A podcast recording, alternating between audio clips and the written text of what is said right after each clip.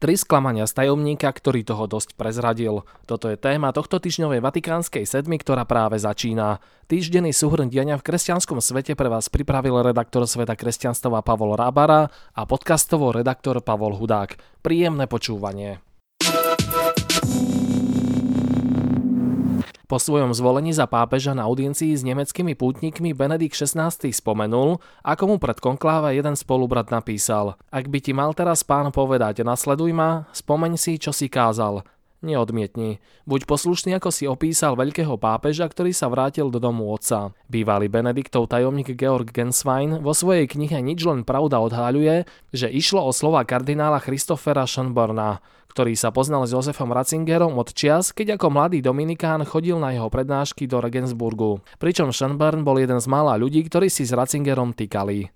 Kardinál Schönborn v stredu potvrdil, že on napísal pred konkláve pre istotu malý list kardinálovi Ratzingerovi.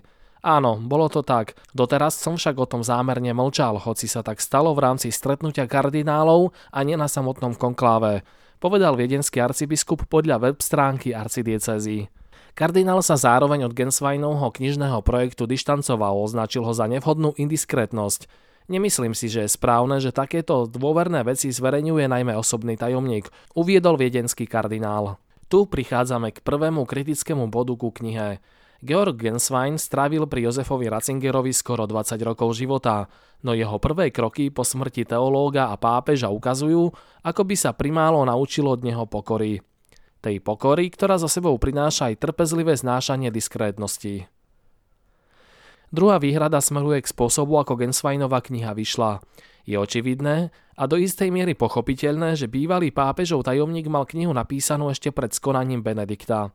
Avšak toho, že nečakal ani sekundu a hneď po pohrebe rozšíril do médií niektoré z jej častí, nepôsobí príliš dôstojne. A hoci sme po prečítaní knihy mohli vidieť citlivé pasáže o vzťahu dvoch pápežov v širšom kontexte, nič to nemení na tom, že ide o poznámky, ktoré rozhodne jednotu nebudujú. Sám šesťdesiatšesťročný nemecký monsignor nad rámec knihy volil odvážne slova v rozhovore pre nemecký týždenník Die Tagespost, kde sa vyjadril, že Františkovo rozhodnutie obmedziť tridentskú omšu zlomilo Benediktovi srdce. Pritom toto slovné spojenie sa v knihe vôbec nenachádza. Tretí problém, ktorý možno konštatovať v súvislosti s knihou, spočíva v samotnom úmysle jej autora. Hoci sú to z prevažnej väčšiny spomienky a pamäte na život po boku veľkého muža cirkvi, Genswein si neodpustil, že v niektorých častiach knihy rieši seba a svoje nezhody s úradujúcim pápežom, najmä rozhodnutie Františka z januára dvetisícdvadsať, ktorým prepustil Benediktovho tajomníka z prestížnej funkcie prefekta pápežského domu. To zbytočne vedie k pochybnostiam o jeho zámere, aj preto sa magazín Spiegel pýta, aké presné sú hodnotenia Gensweina, ktorý bol očividne urazený hierarchickou degradáciou. Cirkev si za posledných desať rokov vyskúšala spolužitie uradujúceho pápeža a jeho predchodcu. Škoda, že kľúčový svedok tohto obdobia zvolil ešte za života Františka spôsoby, ktoré sa nepodobajú hodnotám ako ticho, pokora a diskrétnosť, ktorými sa tak vyznačoval Benedikt šestnásty. Vypočujte si ďalšie udalosti týždňa v skratke. Predsedu konferencie biskupov Slovenska arcibiskupa Bernarda Bobera príjme v sobotu pápež František. Slovenská delegácia navštíví v Ríme aj komunitu svätého Egídia. Začal sa týždeň modlitieb za jednotu kresťanov. Celoslovenská ekumenická bohoslužba bude v kostole svätej Janny v Trnave. Žalobu za zneužívanie proti Benediktovi šestnásty pozastavili. Advokátska kancelária emeritného pápeža požiadala o prerušenie konania až do určenia právneho nástupcu. Pri výbuchu bomby v protestantskom kostole na východe Konžskej demokratickej republiky zomrelo najmenej desať ľudí. K útoku sa prihlásil Islamský štát. Anglikánska cirkev nepovolí osobám rovnakého pohlavia uzatvárať manželstvo. Rozhodla sa tak po päť rokov trvajúcich rokovaniach o tejto téme. Vo veku stoosemnásť rokov zomrela francúzska rehoľná sestra André, považovaná za najstaršieho človeka na Zemi. Boh na mňa zabudol, hovorila s úsmevom slepá rehoľníčka pripútaná na invalidný vozík. Katolicizmus dominuje v tridsiatich šiestich štátoch ú es á, rastie najmä na juhu a západe.